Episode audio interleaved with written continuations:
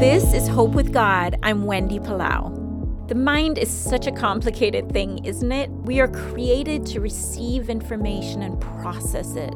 Think of it this way if I fill a sponge with sweet orange juice, when I squeeze the sponge, orange juice will come out.